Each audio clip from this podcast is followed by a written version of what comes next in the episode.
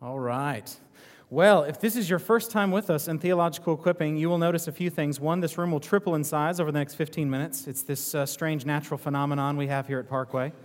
The other thing is that you'll notice this is a lot less formal than the sermon. Typically, you wouldn't shout out or yell at Jeff or something if he's in the middle of a sermon or ask a question, whereas here, it's a little less formal, so we can, if you have questions and these kind of things, we would love to be able to help you. Now, I want to start off by telling you something that is new this semester. Back by popular demand, we're going to add Q&A back at the end of every lesson. So what we used to do is we would do a lesson till 10, and then we would have about 10, 15 minutes of Q&A. But then we realized, though, that people need more time to get coffee and use the restroom and pick up their kids or whatever it is before service, so we got rid of that. Now we're going to add it back, but at a different time. So we're going to teach from 9 to 9:50 and then do 10 minutes of Q&A. That way you get the best of both worlds. You'll get to ask questions and you'll get a chance to still get coffee. And coffee is important. We always need a delicious, addictive substance to keep us paying attention to God's Word. So that's what we're going to be doing this semester. Should be a lot of fun. When you ask questions, just keep in mind that those are sometimes eternally enshrined online when we record these things. So some questions for this semester, everybody look at me real quick, this is important. Some questions for this semester, it might be better to ask us one-on-one instead of publicly, especially as we deal with areas like human sexuality, homosexuality, transgenderism, these kind of things. You might have a more personal question that you want to ask, and maybe that should be kept personal. So we're happy to answer that question, but some are big room questions, and some are one-on-one questions. So you discern. Let the reader understand. So, this semester, we are getting into a brand new topic, and actually we're getting into three topics. We are talking about anthropology, which is the doctrine of humanity, mankind. We're going to talk about us. We're going to talk about hamartiology, all right? That is the doctrine of sin. Hamartia is the Greek word for sin. I also think that is the Spanish word for hammer, by the way. But I think there's a correlation there. And then lastly, we're going to talk about the beginnings of redemption. We're going to talk about what God has done in Christ to save us. Next semester, we might go into something else about how that's applied to us, but this semester we'll talk about redemption. So we're going to talk about mankind, sin, and redemption. Now, if you've been here the last several semesters, here's the things we've already covered. We did New Testament theology, which was awesome and spicy, and we talked about things like resurrection and the kingdom of God and how to read Revelation, which has no S at the end of it. We talked about bibliology, the doctrine of the biblos, the scriptures, the Bible. We talked about where we got the Bible and why these books are in the Bible and how do we know that the Bible's inerrant and these kind of things. We talked about how to study the Bible. And then last semester, we talked about the doctrine of God. We talked about God being a Trinity. We talked about who is Christ, who is the Spirit. We talked about God's attributes. We talked about how do we know God exists. A lot of awesome things. But this semester, we're going to talk about humanity, sin, and redemption. Are you excited? All right, four of you. Let's do it. Start today. Introduction. Today we are talking about, and we're beginning our series in what is called anthropology. What is anthropology? Other than like a fashionable ladies store, all right? That is an anthropology. That ends with an IE. This is anthropology with a Y. What is anthropology? You might have heard the term anthropology if you took a class in college in the humanities or the history of Egypt or something like this. Same kind of idea. The Greek word anthropos, which looks like that, and I've transliterated it into English right here, anthropos means mankind or human. Okay, the word just means man, but it means human because it can apply to a woman as well. A woman can be an anthropos, right, because she is human. So anthropology is the study or the doctrine of humanity. It is the study of mankind. And so that's what we're going to start talking about today. Let me give you a definition of mankind. Today we're going to talk about what does it mean to be human? What makes us humans? What are humans? What do we do? That's what we're going to talk about today. And then as we go on in several different lessons, we'll talk about different facets of human life, things like marriage, things like children, things like whatever it might be. So let me give you a definition of what a human is. What is a human? Mankind is a created, moral, intelligent being. Notice those three things. Those are important, that we are created, we are moral, and we are intelligent being, with both a material part, our bodies, and an immaterial part, our souls, created in two genders, which exist to glorify God. Okay, I'm going to read that again. Mankind is a created, moral, intelligent being with both a material part, body, and an immaterial part, soul, created in two genders, which exist to glorify God. That's what we're going to be talking about today. If you, as you're reading that definition, say, wait a second, I'm created, and I have moral intelligence, and I'm intelligent, and I'm either a boy or a girl. Welcome. You fit into anthropology, all right? Everyone in this room fits into these categories. So we're going to be talking about us. Now, before we do, let me tell you why it's important that we study us, okay? So some people would say, okay, why don't we just study God if we're studying the Bible? Well, the Bible also talks about humanity. So I want to start with a great quote from John Calvin. It's one of the ways he starts out his greatest work, his magnum opus, Institutes of the Christian Religion. Here's what he says. Listen to this. Nearly all the wisdom we possess, that is to say true and sound wisdom, consists of two parts, the knowledge of God and of ourselves. We cannot have a clear and complete knowledge of God unless it's accompanied by a corresponding knowledge of ourselves. This knowledge of ourselves is twofold, namely, to know what we were like when we were first created and what our condition became after the fall of Adam. Okay? So let me summarize what's going on here. I've found, really, that there are two kinds of churches. Okay? Some churches are really, really good at theology and doctrine. They're really good at knowing who God is. They're really good at knowing the Scriptures. But they're not as good as engaging with culture because they spent all their time just studying God and no time studying anthropology, no time studying humanity. Conversely, I've seen other churches that are great with cultural engagement. They very much understand the depths of the human heart. They're really good socially. They understand social relations. They do a really good job understanding humanity. But they're somewhat ignorant of the Scriptures. We don't want to fall into either one of those camps. We want to take the best out of both of those. We want to be a church that knows the Bible really, really well and knows God really, really well, but also is able to analyze ourselves. Because if you take this knowledge about God and you don't understand humanity, it's hard to get that message to them. Okay, it's hard to get that message to them. So to be a good evangelist, to be a good disciple maker, you have to both know God and humanity. You have to be able to take this message that's biblical, but you have to be able to apply it to somebody in all different walks of life, all different facets of life. Your evangelistic methods have to change if you're talking to somebody that grew up in the church versus somebody who grew up Hindu or somebody who grew up Buddhist. You wouldn't just say the exact same thing because you mean different things by the terms you'll use. Okay? So we need to understand God and we need to understand us to correctly understand how we apply the Bible to ourselves. Everybody with me on that? Okay. Nod your head sleepily if you agree. There it is. Okay. Why did God create mankind? Let's talk about why we are here. Number one, He did not create us because He was lonely. That's super important. You might have heard your sweet dear grandma, my mother told me this as we were growing up, that the reason that God created us was, I don't know if it was my mom, it was somebody, was because he was basically lonely. He just needed fellowship. He was up there in heaven, and he was like super bored, and he was having a tea party with all his stuffed animals and crying because there wasn't any real humans. There was just Mr. Bear, and so what he needed to do is he needed to create humans so that there would be fellowship, okay? That is ridiculous. God is not lonely. God does not lack anything. God has eternal fellowship within the members of the Trinity for all eternity. Father, Son, and Spirit are doing just fine without you, all right? So God did not create us because he was lonely or something like that. Number two, he didn't create us because he needed something. This is really important. Christianity is different than, say, religions where people put out food for their gods or they have to wash their gods. You'll see that if you'll go into a temple in Nepal or something like that, and they'll have their polished statues, and they have to go in and they've got to clean their gods, and they've got to feed their gods. Their gods are kind of just like big metal babies that they have to take care of. Okay, you'll see that in the Bible. The biblical authors mock those. Elijah mocks the prophets of Baal and these kind of things. Elijah will mock them for their false gods. Isaiah will mock people who have idols because what they're doing is they cut down a tree and they throw half of the tree into the fireplace to warm themselves, and the other half they carve into a statue and bow down to it. Okay, and they will make fun of them because of that. God does not need us. Okay.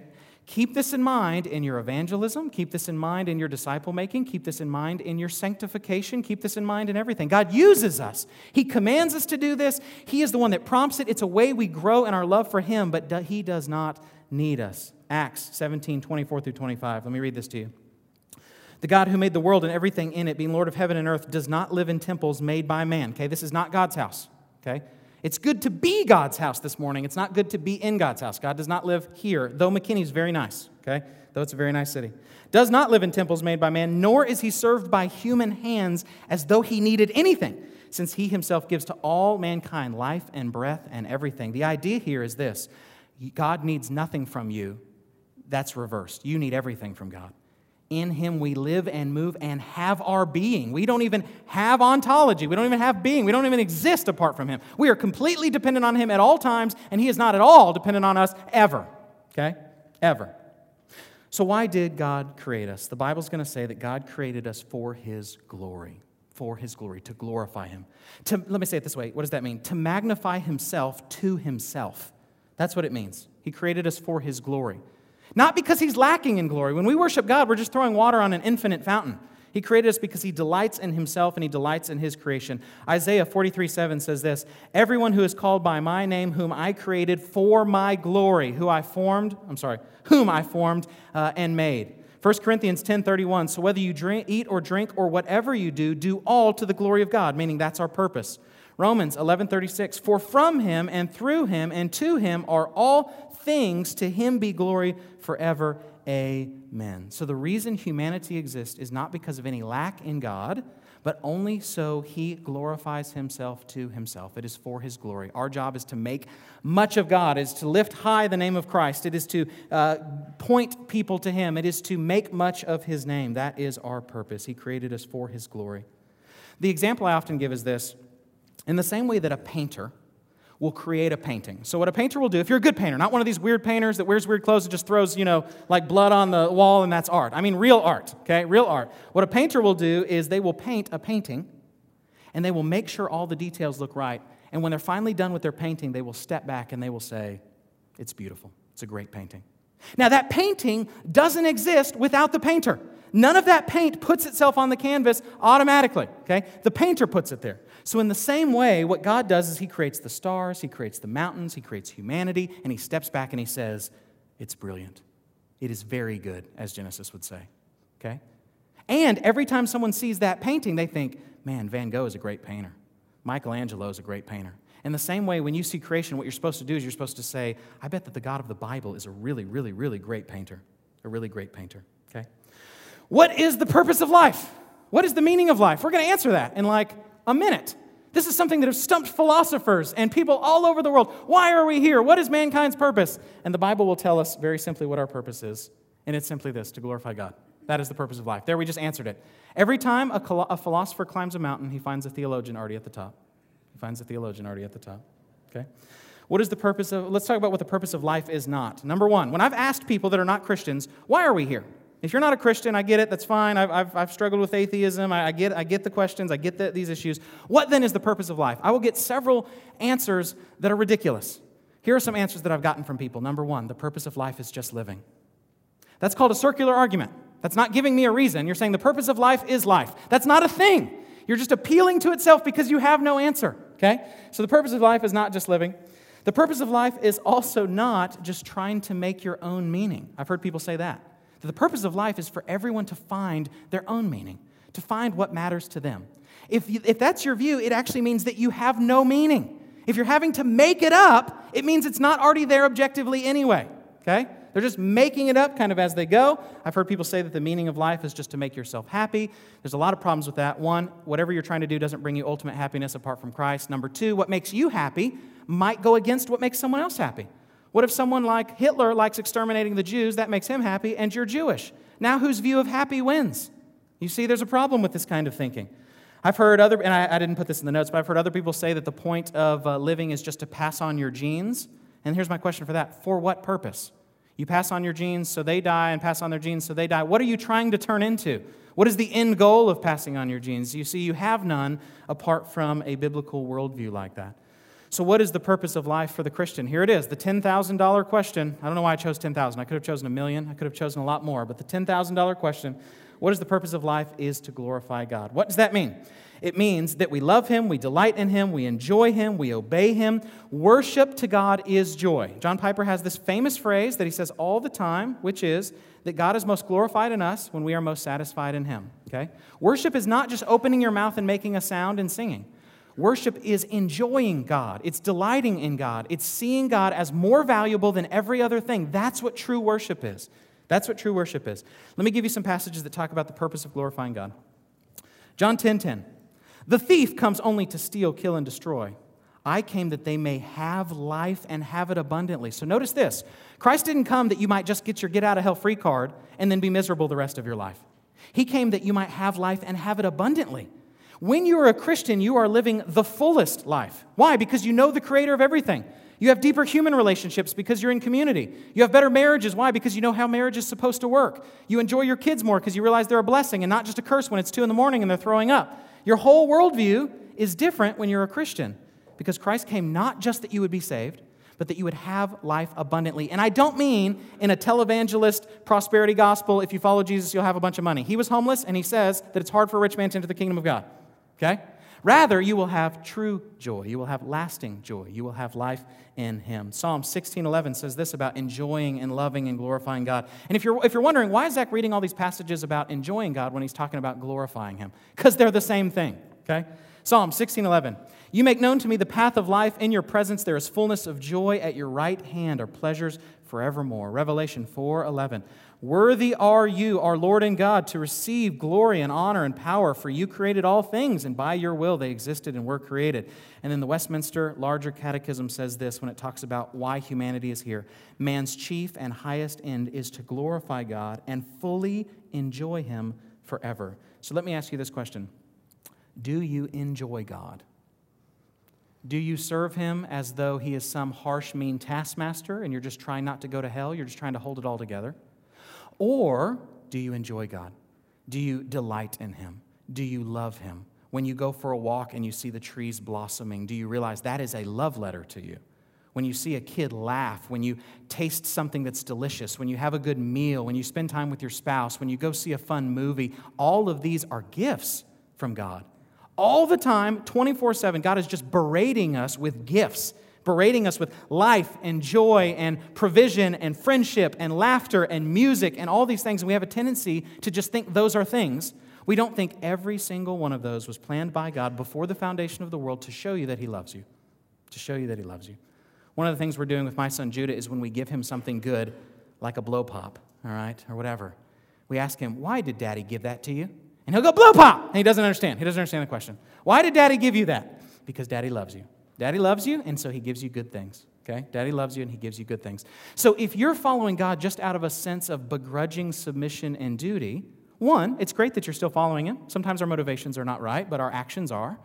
But two, I think what you're missing out is the fact that God doesn't want you to follow Him just like a taskmaster you would follow.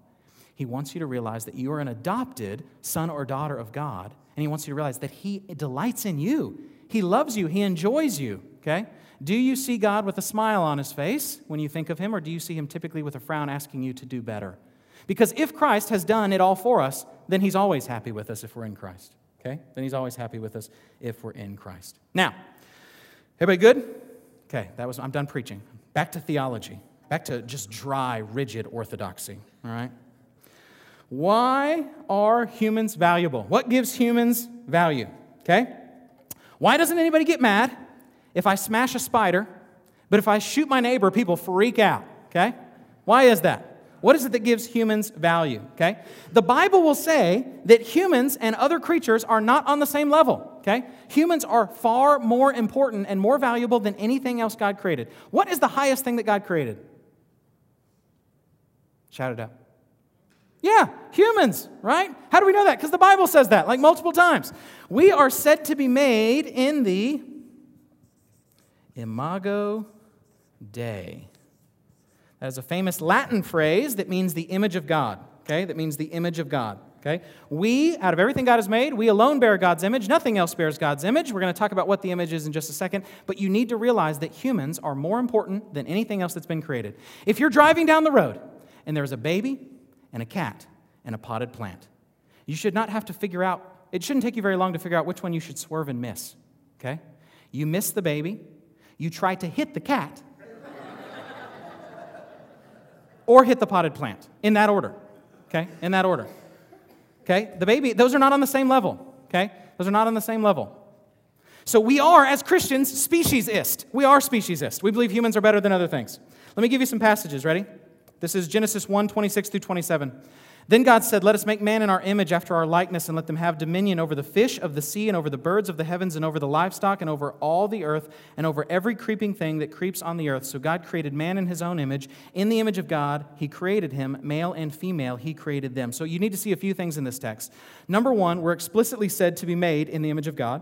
Number two, that's linked to ruling over creation. We rule over the fish and the animals. They don't rule over us. And then number three, notice that both men and women are made in the image of God. Both men and women here fall under this image here, okay?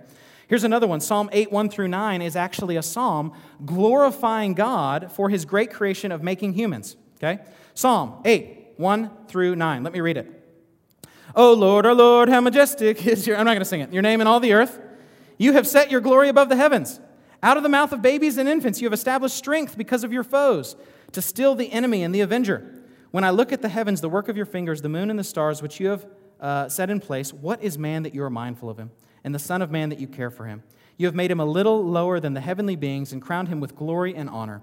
You have given him dominion over the works of your hands. You have put all things under his feet, all sheep and oxen, and also the beast of the field, the birds of the heavens and the fish of the sea, whatever passes along the paths of the seas.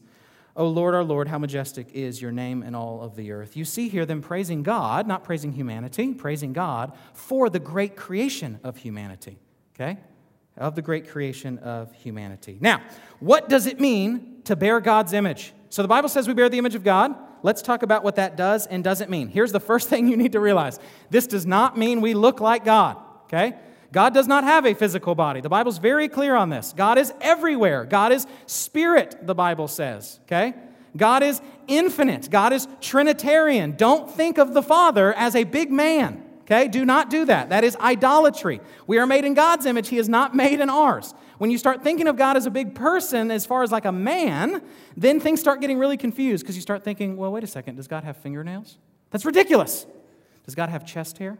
Does he have a spine? If you were to walk away and you were to see his back, would he have a spine? No! None of those questions make sense. He's not a big human. He's spirit. He's infinite. He's everywhere, okay? He's indescribable. So, yes, Jesus is a man. The Son of God became human, so it's right to think of him as human, but you shouldn't think of the Father or the Spirit as a human or something like that. God doesn't have a body. He's invisible, the Bible says, that no one has ever seen God or can see him. All right? That he is invisible, that he possesses immortality and dwells in unapproachable light. And so do not think that being made in the image of God means that we look like him. Okay? That's not the idea of image here. What is then the image of God? Well, the image of God, there's a lot of people that have tried to make it simply one thing. Okay? So for example, St. Augustine thought that it was that we had our rational faculties. What makes us different from the animals is a great question to ask when we're talking about the image of God. So what Augustine would say is it would be our rational faculties. Okay? Dolphins are smart, but they don't do phenomenological philosophy. Dogs you can teach to do tricks, but they don't do psychology or something like this, okay? Other people, a guy named Emil Brunner, thought that it was that we have relationships, okay? Dogs run in packs, but they don't confess their sins one to another, okay? A bird that mates with another bird for life does not have the same depth of relationship as two humans that get married, okay? Others thought that it was the fact that we rule over creation. Some early church fathers thought that the image of God was that we walked upright. Isn't that crazy? The animals, they're earthly. They're on all fours looking down, but humanity can grasp and look up at the heavens or something like that. The image of God is not just one thing, okay? The image of God is not just something we do. It's something we are, and it's not just one thing. It's everything that makes humans different from animals, other animals. It's everything that gives us value. Let me mention some ways that we bear the image of God. Spiritually. Okay? All creation glorifies God, but you will very rarely see a squirrel with its hands raised in worship as it cries. Okay? We have spirituality. Mentally, we are more intelligent than other things that were made. Relationally, we have the depth of relationships with each other that other animals don't have. The fourth one I've put here, and I think this is the biggest one. I think the primary thing it means to bear the image of God is this. Ready? That we rule over creation. We rule over creation.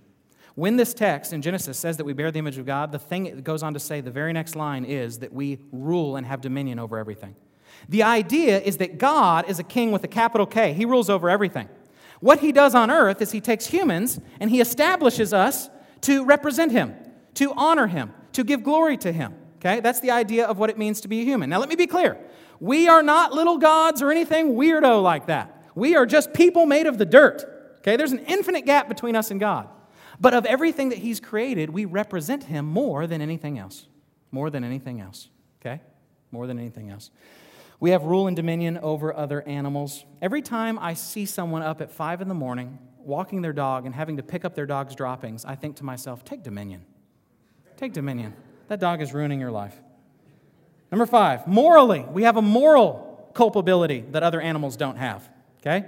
We have a moral culpability that other animals don't have. I often have people come up and they will say, Zach, What happens to my dog when he dies or my cat when he dies? Does he go to heaven? And I ask, was he an obedient dog? Just as a joke, right? Dogs aren't judged for their sins like this. Emotionally, we have an emotional capability that other animals don't have, okay? You can make a dog sad, you can beat it and these kind of things, but the complex emotions of wrestling with a relationship or a kid that's wayward or something like that is something other animals don't have. We have creativity that other animals don't have, okay? So think of a beaver for a second. What do beavers build? They build dams, right? They've been building the same kind of dams for however long beavers have been around, okay? Now, think when a human builds something, we have all kinds of cool structures, right? We've got like the Taj Mahal, and we've got skyscrapers, and we've got those weird little hexagon dome homes that people stack together like a caterpillar, all kinds of things. We have a creativeness about us that other animals don't have, and there are too many more to count, okay? So what I want to say is this. The image of God is not just something you do, it's something you are. Doesn't mean you look like God. God is infinite. He doesn't have a body or something like this. But it does mean that you are special, all right? You are more important than other things that have been made. And you represent God to the rest of the world in several different ways. One of the biggest ones is rule and dominion, but it also includes the fact that we're intelligent, we have a moral capability, spiritual, et cetera, okay? When the Bible uses the term image to say that mankind is, specifically in Genesis, an image of God, do you know what term it uses? What are images in the Old Testament? Are those typically good or bad? Yeah, they're idols. That's the word that's used in Hebrew. It's selim. It means idols, okay? The reason you can't make an idol is because there's nothing like God. The closest you can come is a human, and even there's an infinite gap between us and God, okay? The idea, though, of an idol is that, so let's say I'm the king of Babylon. Please don't call me that. Let's say I'm the king of Babylon. And I want to conquer a bunch of nations. So I conquer a bunch of nations, and before I leave, you know what I do? I put up statues of Zach Lee, king of Babylon, all over the places I've conquered. You know why? Because that way, every time somebody sees a statue, they think, Zach rules here. Babylon rules here. Well, in a sense, that's what God's doing with humans. He makes these little people out of the dirt, and he says, anywhere you go on earth and you find a human, it's a reminder that Yahweh rules here. It's a reminder that Yahweh rules here. Okay? That's what's going on. We are to be mirrors. We are to be idols of God in that sense. Okay? Now, the image of God, here's something you need to know, was marred by the fall of man, but not completely disintegrated. Okay? So when Adam and Eve fall, they still have their value as humans. They still have what they're supposed to do as humans. They haven't lost that. It's not as though you can go around now just killing people because they no longer bear the image of God. They do. But what they've lost in the fall is it's become marred. It's become broken. Instead of having spirituality the way they should do it, they create false religions. Instead of thinking right thoughts about God, logical, consistent, biblical thoughts about God, they believe lies and contradictions.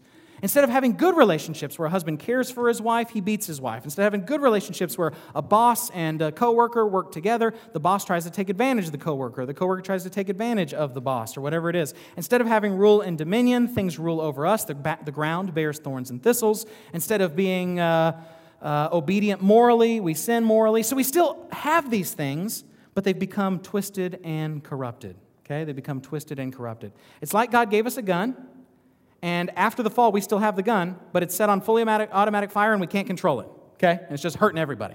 We still have the gun, but it's hurting people. It's not doing what it's made to do. Okay? There's my gun plug for today. So many more to come. Many more to come. All right, now let's do some other theological things as it relates to humanity. Here's the question. Of how many parts are humans composed? I wanted to say, how many parts are humans composed of? But you can't say that. You can't end a sentence in a preposition and still be seen as a person who knows what you're doing. So I've put, of how many parts are humans composed? There's a famous sentence where Winston Churchill said, these are things up with which I will not put.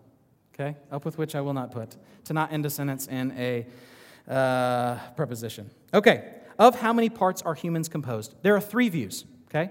So when you this is the question we're trying to ask. What are humans made of? So we've seen what gives humans value. We've seen the fact that we are to glorify God. We've seen all these kind of things. What are we made of? What are humans, okay? Now, don't say atoms. That doesn't answer the question. What about your soul? Is your soul made of atoms? Okay, now I've tricked you. So how many parts are humans composed of? There are three views. Trichotomy. How many parts do you think a trichotomist thinks we're composed of? You guys nailed it. Tricycle, see? Tricycle, bicycle, when you were a little kid, has now become very important in theology. Trichotomy. Dichotomy. How many do you think that is? Two. Nailed it. And then monism. Sounds a little trickier, but yeah, one, mono is the idea there. Monism means one. So a trichotomist holds that you are basically consist of three parts.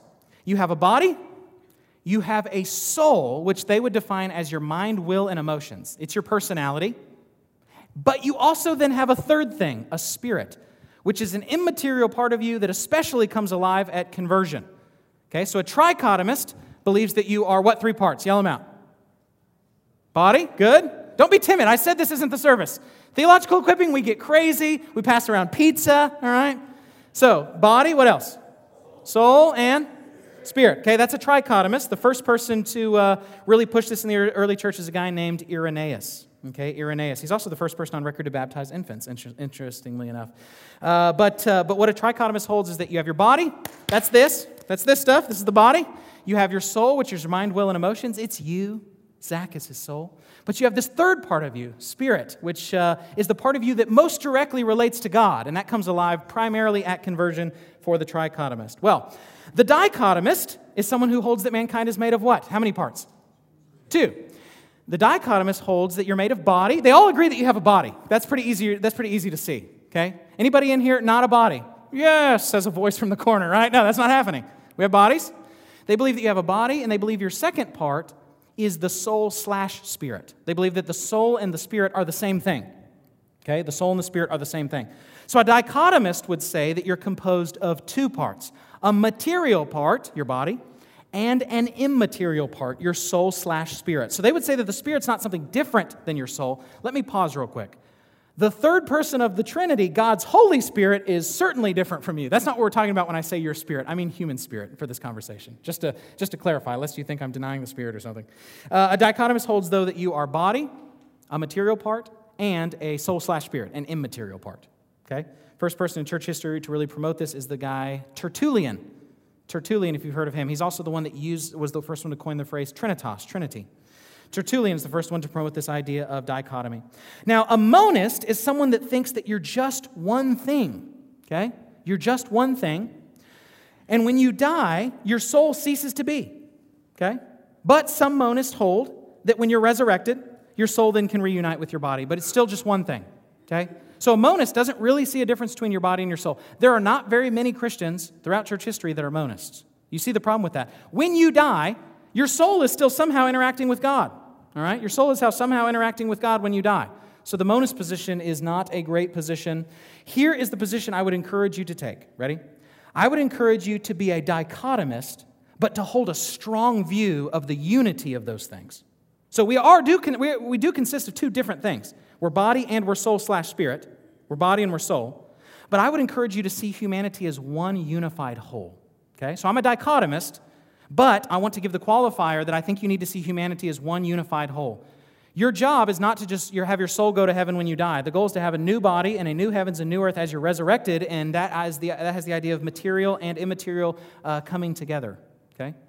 When you sin with your body, it affects your soul. How you feel in your soul, if you're angry towards God, will cause you to sin with your body. The two are linked. The physical and the spiritual are linked. So I'm a dichotomist, but I would encourage you to have a strong emphasis on realizing that soul and body go together. Now, let me tell you why I don't think the trichotomist argument is correct. All right? Everybody remember what the trichotomist is? Body, soul, and spirit are different things. The dichotomist says you just have body and soul slash spirit. The soul and spirit are the same thing. The reason I think that the trichotomist view is wrong is because what they're going to do is they're going to say the reason that there are three things is because there are several passages in the Bible that mention three things. Okay?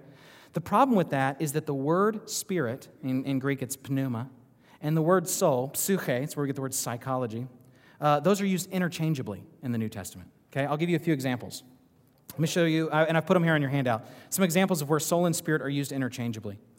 John 12:27 says, "Now my soul was troubled." So what is said to be troubled there? The soul. Now look at the next verse. John 13:21 says this, "Jesus was troubled in his spirit." So notice that both the spirit and the soul are troubled because they're just two different descriptions of the same thing. Genesis 35:18. "And as her, Rachel's soul was departing for her, for she was dying." So as Rachel's dying in the Old Testament, what departs from her? Her soul, it says. But look at Acts 7:59. "And as they were stoning Stephen, he called out, 'Lord Jesus, receive my spirit.'" So one, the soul's departing, and the other, the spirit's departing. Why? Because they're the same thing.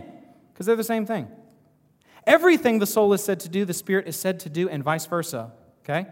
So what a trichotomist holds is that our soul is our mind, will, and our emotions, and the spirit is like the spiritual part of us. The problem with that is Paul's spirit was provoked within him, according to Acts 17:16. Jesus was troubled in spirit, John 13:21. Our spirit is said to know our thoughts, 1 Corinthians 2:11. So you can't just say the soul is the mind, will, and the emotions, because here this text says the spirit knows is like the mind, will, and emotions. Also, our soul is said to worship, not just our spirit. A trichotomist thinks that the spirit is the spiritual part of you that most worships God. The problem is Psalm 103, 1 through 2 says this, "Bless the Lord, O my soul, and all that is within me. Bless his holy name. Bless the Lord, O my soul, and forget not all his benefits." So notice that the soul worships in this text. So here's all I'm trying to say. This is a very technical, irrelevant discussion. Everything I've just said on dichotomy, trichotomy, monism, you can just get rid of if you want to. I don't think it's that important, but you need to know it for comprehension's sake. Why? Because at the Parkway Church, we give you everything you need to know, and even some things you don't, okay? And even some things you don't. What you need to know is soul and spirit are used interchangeably a lot in the Bible, okay? So I don't think those are different parts of humanity. Those are the same thing. Now, the third person of the Trinity, God's Holy Spirit, comes and dwells within us when we become believers, but that's God, okay? That's not part of humanity or something like that. That's God. Why do trichotomists hold that the soul and spirit are different things? I'll give you an example. 1 Thessalonians 5:23 says this, "Now may the God of peace himself sanctify you completely, and may your whole spirit and soul and body be kept blameless at the coming of our Lord Jesus Christ." Okay? The reason that a trichotomist believes that soul and spirit are different is because at several times in the Bible, soul and spirit are listed next to each other. Okay? That doesn't mean they're different things, though. It's just trying to say, with your whole being, know this. I'll give you an example. When the Bible says you should love God with all your heart, with all your mind, with all your soul, and with all your strength, do you now say, we need to be quadrotomists because the four things were just mentioned? No, because those things are meant to say the same thing. Worship God with your everything. To worship God with all your heart, mind, soul, and strength means everything you are, not, well, my heart is my feelings, and my strength is in the gym. I'll worship God when I'm in the gym. That's not the point. The point of that is to say worship God with everything. So in the same way when the Bible says to glorify God with your body, your soul, your spirit, it's just meaning to say all of you. It's not trying to answer the dichotomous, trichotomous question. Everybody with me? Okay. Next point. Next point that you need to know that's super important is this. God's material creation is good, including our bodies. We have a tendency, and this comes out of Greek philosophy, and it's traced down through the Middle Ages. We have a tendency to think that our souls are really good and spiritual, but our bodies, not so much. If I were to ask you, which part of you is more valuable, the soul or the body? Almost everybody would say soul, and I want to say, no, they're both important. They're both valuable. You can't create that dichotomy. There is a dichotomy, but you have to hold it together. Like I said, there has to be a unity here. So here's what I'm trying to say. Your soul is important. Your body's important. Your soul is a gift from God. Your body is a gift from God. Your soul is good. Your body is good. As it was created, both our souls and our bodies have become corrupted because of sin, but as originally created, your body and soul are good. So what I'm trying to do is fight this idea that the body is like the prison for the soul, is kind of a phrase you get in Greek philosophy. That's ridiculous. That's ridiculous. We have a tendency to think that our souls are good because they're spiritual and non-material, but our bodies, it's through our bodies that we lust, and it's through our bodies that we commit gluttony, and it's through our bodies that we do these bad things, forgetting the fact that those are prompted by your soul anyway. And so what I want to do is I just want to say this. If you have a negative view of the human body, or you have a negative view of physicality, that has to go. What you see in Genesis after, this is really important. What you see in Genesis, after God creates everything, he declares it to be very good. Everything that he's made, including your bodies. So let me read you some passages that talk about the goodness of God's material creation. Genesis 1:31. "And God saw everything that he had made, and behold, it was very good. And there was evening, and there was morning the sixth day." Notice that God says everything he made is good. 1 Timothy 6:17. "As for the rich in this present age, charge them not to be haughty, nor to set their hopes on the uncertainty of riches, but on God, who richly provides us with everything to enjoy." If you have something from God that is not sinful, God wants you to have that to enjoy. God wants you to have that to enjoy, according to this text. Do you feel guilty when you're having non-sinful fun? That's a great question. Do you feel guilty when you're having fun that's not sinful? Right? If the fun thing you like to do is just start committing genocide, that's not it. But on a fun thing that's not sinful, do you feel guilty when you're having fun? Because you should not, because God's given you that non-sinful good thing there to enjoy. 1 Timothy 4:4 says this, For everything created by God is good, and nothing is to be rejected if it is received with thanksgiving. There's this idea even throughout church history where there's this harsh treatment of the body and asceticism, and people won't eat delicious foods, or they'll go a long time without eating food at all, and they'll do these kind of things, and it is seen as unrighteous. It's seen as unrighteous. You're rather to not reject these things. You're to receive them with thanksgiving. 1 Corinthians 6, 19 through 20. Or do you not know that your body is a temple of the Holy Spirit within you, whom you have from God? You are not your own, for you were bought with a price, so glorify God in your body. So the Bible's going to say, not only does your body, okay, I've said this before, your body belongs to God. This idea of it's my body and I'll do what I want with my body, that's not true. God owns your body. If you're a Christian, the Spirit dwells in your body. If you're married, your body belongs to your spouse. You're like third in line for your body, okay? So your body does not just belong to you. There's a sense in which it also belongs to the state. They can draft you to the military. You're not allowed to walk around naked, these kind of things. So maybe they're fourth in line for your body. But the whole idea here is if you're a Christian, then what that means is that the Spirit of God dwells inside of you. So walk in righteousness. Walk in righteousness. Psalm 139, 13 through 14 says this. For you formed my inward parts. You knitted me together in my mother's womb. I praise you, for I am fearfully and wonderfully made. Okay? God took each detail of our bodies. He made them uniquely for us. In Song of Solomon 4, 1 through 7 says this. This is where a husband is praising the beauty of his bride. Don't worry, I'm not getting into anything inappropriate, as I mentioned Song of Solomon. Hebrew boys were not allowed to read the Song of Solomon until they reached the age of 13, by the way. So if you want a spicy book to read, Song of Solomon. It's in the Bible. Behold, you are beautiful, my love. Behold, you are beautiful. Your eyes are like doves behind your veil. Your hair is like a flock of goats leaping down the slopes of Gilead. Some of these don't translate as well for today. Okay? So you'd have to say something like, your hair is like a Ferrari, all right? Something like that to make this make sense. I like this next one. Your teeth are like a flock of shorn ewes that have come up from the washing, all of which bears twins, and not one among them has lost its young. Meaning, she's got all her teeth. Dr. Steve is not here. I needed him to be here because I had a funny joke where I was going to say there's nothing more attractive than a woman with all her teeth. Am I right, Dr. Steve? Because he's a dentist. But he's not here, and so it ruined my joke. Your lips are like scarlet thread, and your mouth is lovely. Your cheeks are like halves of a pomegranate behind your veil. Your neck is like the Tower of David, meaning it's regal, it's strong. Built in rows of stone, on it hang 1,000 shields, all of them shields of warriors. Your two breasts are like two fawns, twins of a gazelle that graze among the lilies until the day breathes and the shadows flee. I will go away to the mountain of myrrh and to the hill of frankincense. You are altogether beautiful, my love. There is no flaw in you. And what he does, and there are racier passages that I chose not to read, he's describing the beauty of his bride, and he's doing so in all this language that says, you're beautiful, you're lovely, your body has been made good, all right? Your body has been made good. So all I'm trying to say in that is we are soul and body, and they're both important.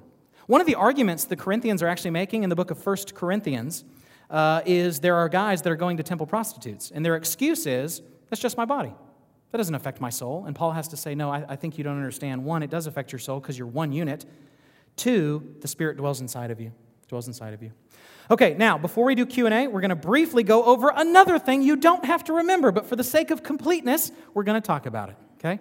There is another big debate in church history, and this is the debate. I've given you some weird terms here. Creationism versus traducianism, okay? Creationism versus traducianism. What are those talking about? Here's the question.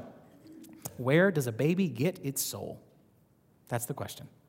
When a husband and wife come together and a baby is formed, where does that baby get its soul? We know that it gets its body from its parents, right? Little Timmy looks like Timmy Sr. or whatever, right? Hey, Tim. Hadden kind of looks like you, I guess. So kids look like their parents physically. So here's the question. Where do they get their soul, though? Two views. One is direct creationism, which is the idea that God creates the baby's soul at the moment of conception. Okay? That God creates the baby's soul at the moment of conception. The other view is that somehow, when a baby's created, it partakes of both the spiritual and the physical parts of its parents. Okay, that's called traducianism, that the baby partakes of both the spiritual and the physical parts. So it's almost like, in direct creationism, the baby gets its body from its parents, and then God creates a soul in it. Just, the soul didn't exist before that, we don't believe in any of that weird stuff, God just creates a soul in it. Traducianism is as the husband and wife come together, the baby receives body from mom and dad, and somehow its soul from mom and dad. okay? Let me give you the arguments of both, and then I will give you my view, okay? Let's start with the arguments for traducianism. Again, what is traducianism? Somebody describe it for me in your own words. There you go. Baby gets body and soul from mom and dad. Okay, good, very good. So here are the arguments for traducianism. If God is really creating our souls, then he didn't actually rest from creation on the seventh day. He's actually creating thousands and thousands of new things every day. So it's not that God created everything and then stopped. He is having to create brand new things all the time. Okay? So the traducian would say that makes no sense, that God would be continually creating new things all the time today, so obviously the baby has to get its soul from its parents.